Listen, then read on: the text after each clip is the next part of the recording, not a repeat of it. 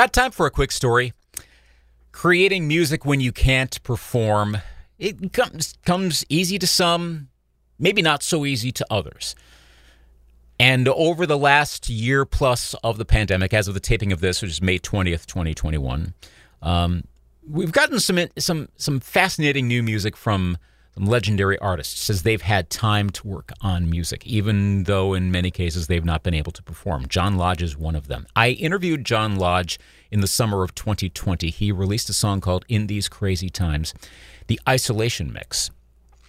Well, he has another new song out, and this song is fleshed out with his band, the, the 10,000 Light Years Band. Well, of course, his other band is the Moody Blues, but John works with the 10,000 Light Years Band on other material. Well, we have a, another opportunity to chat with John because we have another new song from John Lodge. The Sun Will Shine came out on April 30th. Um, this is kind of leading up to, as, as I understand it, uh, an EP and also part of an album. The EP on Reflection and also the Royal Affair and After, which is coming in September. The EP has these these new this this new material. Uh, we like we had talked last year via phone on in these crazy times, and of course now we've got the sun will shine. I'll start by asking this: what, When did you start writing this particular song? The sun will shine.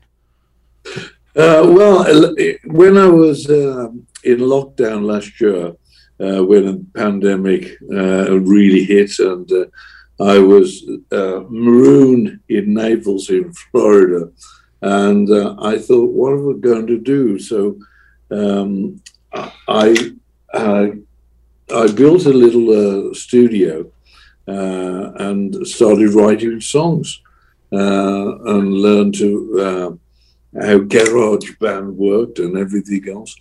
And I wrote a song called "In These Crazy Times," and that song was about me sitting on my own, locked down. And I thought, actually, that's what everybody is doing around the world. Everybody's locked down. So I wrote that song and I re- released that. And uh, as the pandemic wore, wore on, I realized, hey, we're going to get out of this sometime. And uh, we must come out of it not with the frustrations and negativity of the lockdown period. Uh, I know it, for some people it was an awful and still is an awful experience of what's going to happen to friends and family. But I think we've got to think about coming out positively. If you come out positively, then people around you become positive, and if you come come out with joy and happiness, mm-hmm. people around you will come out with that. And uh, it was a, that thought I thought I'd write a song, and it, you know, the two lyrics go. I put it down to a person. It doesn't. It's not a real person.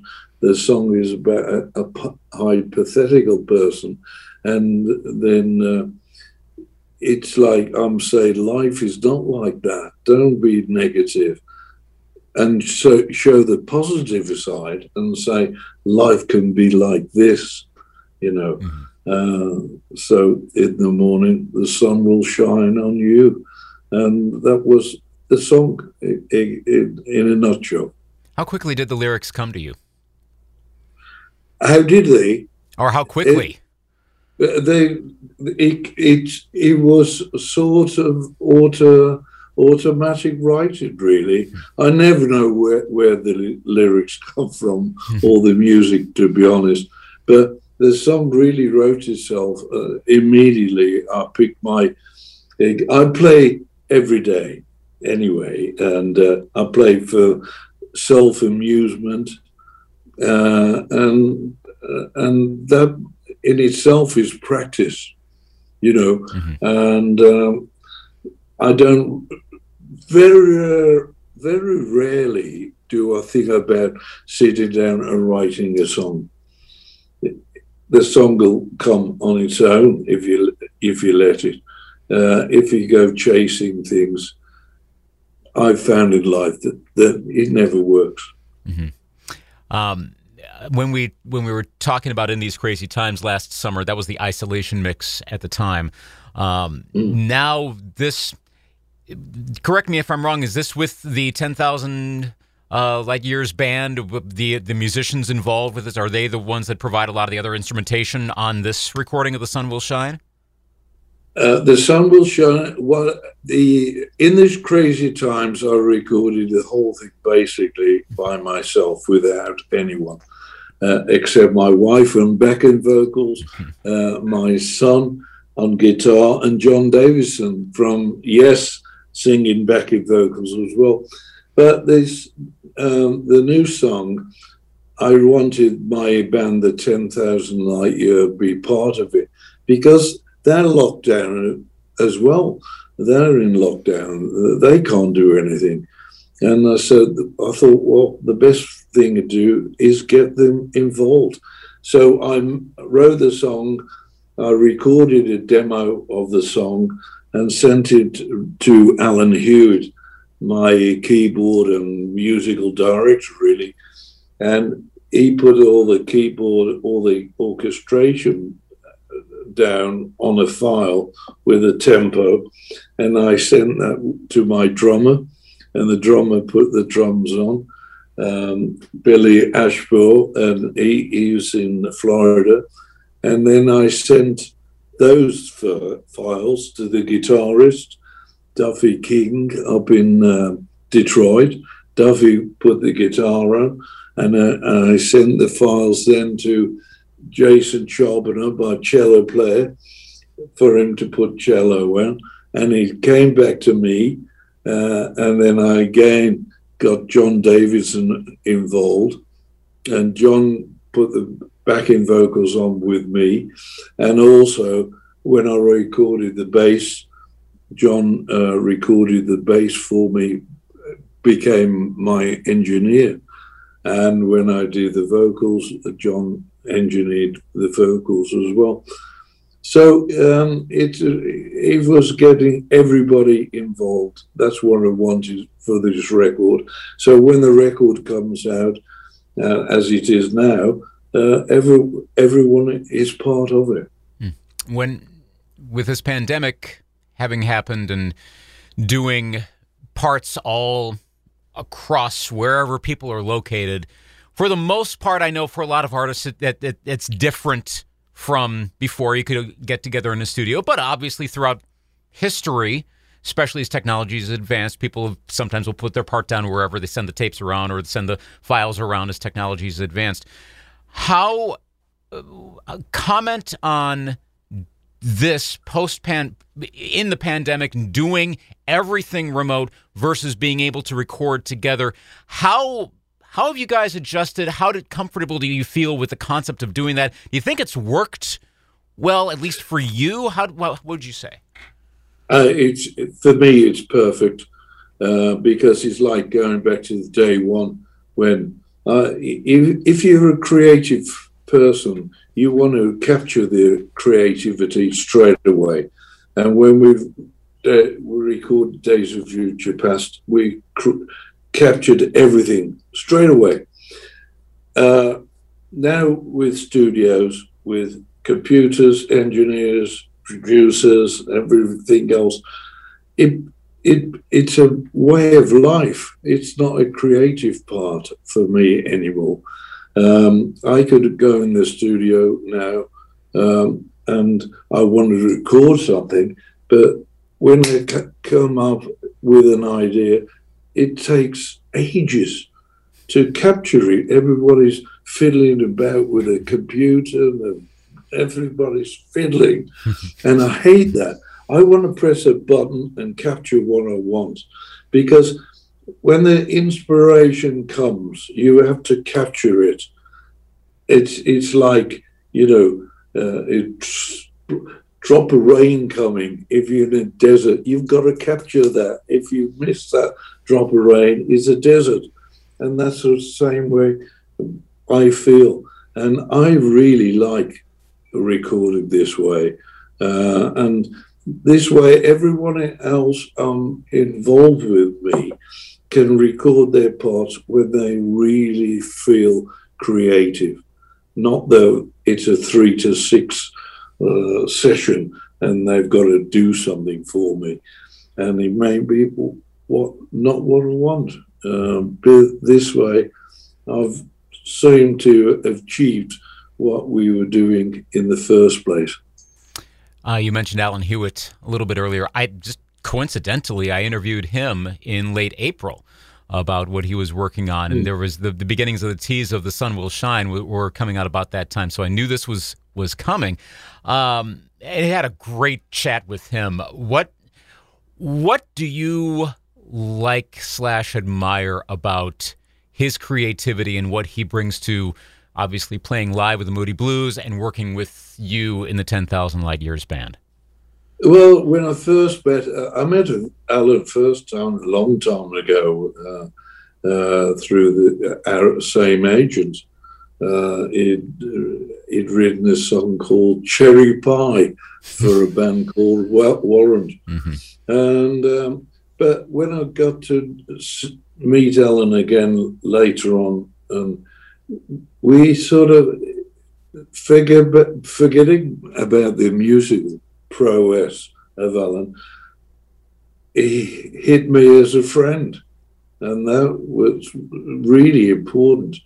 Uh, we become like soul brothers uh, on a mission. Uh, and he knew exactly what I was trying to do all the while.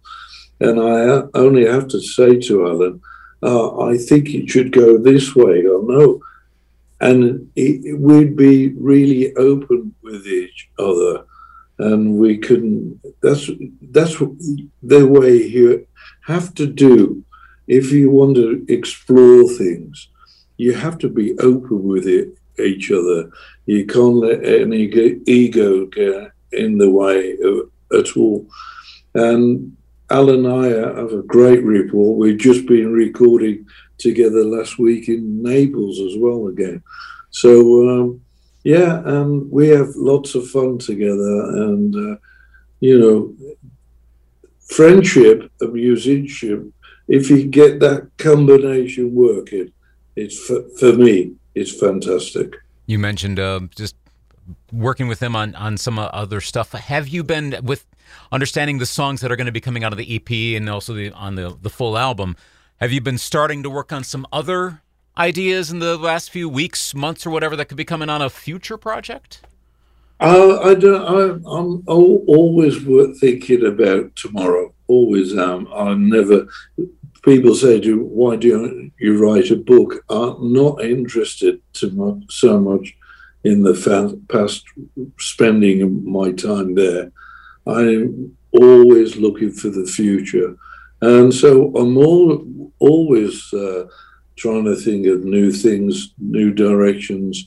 Uh, but one thing I'm looking at now, of course, is touring and I hope we get back on the road. Um, because the band is a great band. They're wonderful musicians. And uh, I want to get that band on the road and play, play all my uh, classic Moody Blues songs and uh, not just mine, but uh, keep the Moody Blues music alive uh, with uh, tributes to Ray, Mike, and Justin as well. Mm-hmm. Speaking of that, we just passed the 40th anniversary of Long Distance Voyager, uh, just five days ago, as of the recording of this interview, May 15th, 1981 is when it arrived. What, first question, at that time, and uh, myself being a big Genesis fan, I know the the a part of the story of that band was adjusting from them being a real progressive rock band in particular and gradually becoming a little more pop, but then especially the album that they came out with that year, Abacab, being much more pop sounding and adjusting to how music was changing at that time. Long Distance Voyager, you guys are working on that again around this time. This is just pre MTV, obviously, but but you could tell music is changing from your background, for the band's background, did you have any thought, any similar thought going into the recording sessions of we need to follow any sort of trend? Did you say, nope, we're going to do this? This is the music we come up with? What was the attitude of the band creating that album? Uh, it was, we come off a live, two live tours, and we knew as a band we're really acting together. It was really happening um, as musicians, uh, and we were firing off each other so easily.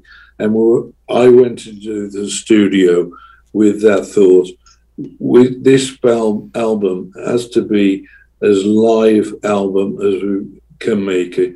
And every song in that al- album, I think we've played on stage and it's the only album we've ever done that with.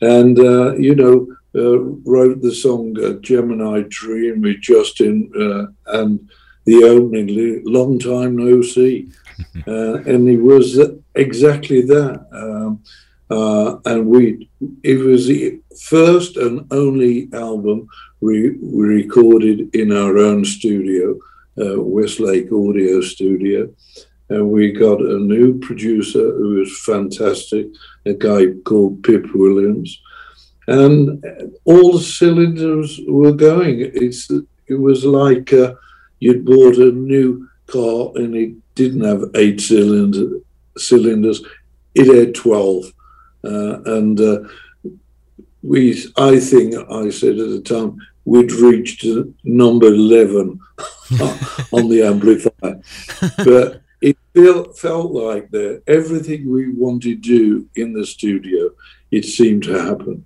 And uh, I'm re- really proud of that album because Discotheque uh, was flying around the corner, MTV was flying around the corner, uh, and uh, you know it was against all odds really, and it became one of the biggest selling albums we've ever had, you know, and uh, fantastic. and how did you embrace technology on that? Obviously, I mean, there, there's, I mean, the synthesizer all over that. What Patrick Moraz was playing, and in the videos, he's you know surrounded by synthesizers and everything. But I mean, the bass when you when you hear like the bass line on Gemini Dream, and to the listeners, like, oh, that sounds like a, it sounds like a synthesizer. But that you know, part of the technology. How did you, as a bass player, and understanding this was starting to go into the era of, oh, let's just program it, let's play it on a keyboard as opposed to a bass guitar. How do you, playing that part in, in the band, how did, how did you embrace technology as it was ever, emerging circa 1980, 81? Uh, I, I, the beginning of it, it was really fantastic, but the technology started to take over. Uh, uh, when uh, producers got behind key, the desk and started hiding everything on a computer, and you had no control. And for me, that's from from a recording point of view, as I said earlier, it started to detract because for me, it wasn't about uh, the creative part. It was probably how whoever's in charge of the computer, they would put in their emphasis on what you were trying to do. And a lot of times, I think it took the uh, band in the wrong direction hmm. for me, anyway. Um, one more question about about the album and the creative process. What is your most hmm. special memory in the studio any if there was a moment or working on a song or coming up with a part what was your favorite memory of recording that album? Uh, all of it. I liked all of it, it, it, it so uh, you know i really did. It was exciting uh, time. Uh, we had uh, a great um, um, multi-track uh, recordings, everything about it. It was really exploring what we could do with the uh, keyboard and asking Patrick, "Hey, what about we've we've tried this or tried that or tried this?" And uh, that was the exciting part all the while. Uh, you know, I really enjoyed making that album. Mm. Um, it's been 35 years since your wildest dreams came out, and this is this just a personal thing that I've always wondered about. Well, I, I finally got a chance to ask you on this. The bass line on your wildest dreams, and I could never figure out if that was a keyboard or if it was a bass guitar with processing on it, and I, I, I can't tell. So, how the the bass line on your wildest dreams? What was that? It, it was a keyboard. Uh, that's what I was talking about. As you progress through the ages, the uh, whoever was in charge of that computer uh, processed everything, and it took it away from the creative part of the Moody Blues uh, into the creative part of technology, mm-hmm. and. Uh, uh, that's where I think four, five years later, we really started to look at a different way of doing everything. And we realized uh, the live concerts were really the Moody Blues. Mm-hmm. And we started touring a lot more.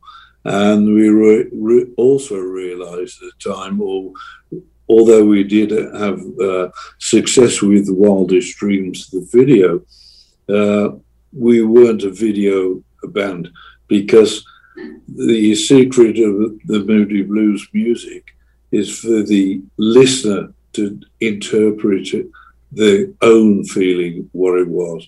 And suddenly, if you introduced a, a director making a video with his idea what the song was about. And sometimes I saw the videos and think, no, that this not about that. Mm-hmm. And uh, probably somewhere else in the band thought he was, but that wasn't what the Moody Blues music was like about for me. So um, that's when we started doing long form videos. They thought that's where we are we're an album band, not a single band. We should be a long form video band, not a MTV band.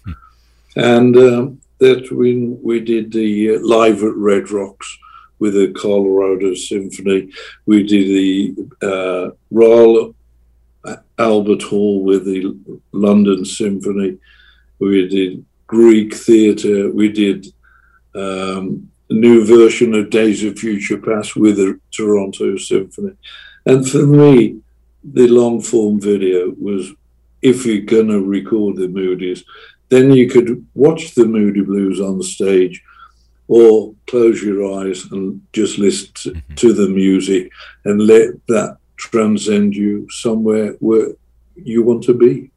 That uh, reminds me of around 1992, around the time that the Live at Red Rocks came out, and I remember seeing that on PBS a lot. And that was actually about the time I went to my first ever rock concert. I, I was a eighth grader, and I went with my parents because they're big Moody Blues fans, and and we went down to the La Crosse Center in La Crosse, Wisconsin, and it was it was Chicago, and then the Moody Blues. I can just I can picture it right now, being up in the upper deck of the La Crosse Center and watching you guys perform around that time. Um, getting that full experience of of the full music and going, oh, there's Graeme Edge, there's John Lodge down there. Oh, this is pretty cool seeing seeing all you guys down there. So fast forward to this year and September, the Royal Affair and after. Now this is again preview what's coming up here. This is this is those those news new recordings, but this is also live music as well that will be on this collection. It's all live music. Uh, it I toured with Yes in 2019. Uh, we recorded every night, and um, I listened to everything. And I found the performance uh, that is exactly what I, I, want for a performance from the Royal Affair tour. And I thought, what else going to do with it? I thought, I know. Um, I'll add uh, live footage from uh, my concert tours afterwards. And uh, because I, I asked uh, Graeme Edge, uh, I speak to Graeme all the while, I asked Graeme if he'd re record the poem from Days of Future Past. So I'd like to uh, have that aired on my show as part of my concert.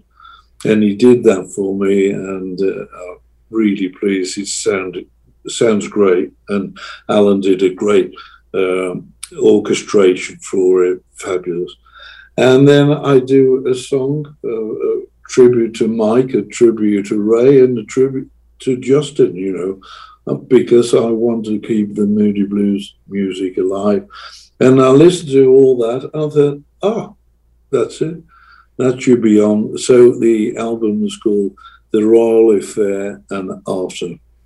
I'll be looking forward to that coming up later this year. And when does that EP arrive on Reflection? I, to, Bonnie, uh, to be honest, I don't know. Uh, the single is released now, uh, The Sun Will Shine, and the other, I don't know, to be honest, when that's programmed in. Uh, it's above my pay grade. well, we have the new song to listen to. That will tide us over for the time being. Uh, the sun will shine again. That that's out as of the end of April. So yes, uh, plenty of places to listen to it now.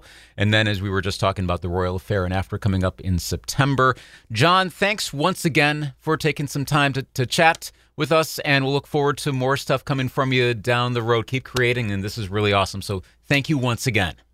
Thank you, and thank you, Wisconsin, all the fans there. Thank you for keeping the faith. You're Take care. John Lodge of the Moody Blues, great, great chat with him. Getting that history as well. Uh, me being history minded always, I love talking about that. I could deep dive on on those albums for hours potentially, but yeah, great to hear the new music coming from him. And again, the sun will shine. That song out the upcoming album in September. You can learn more about what John is doing at johnlodge.com.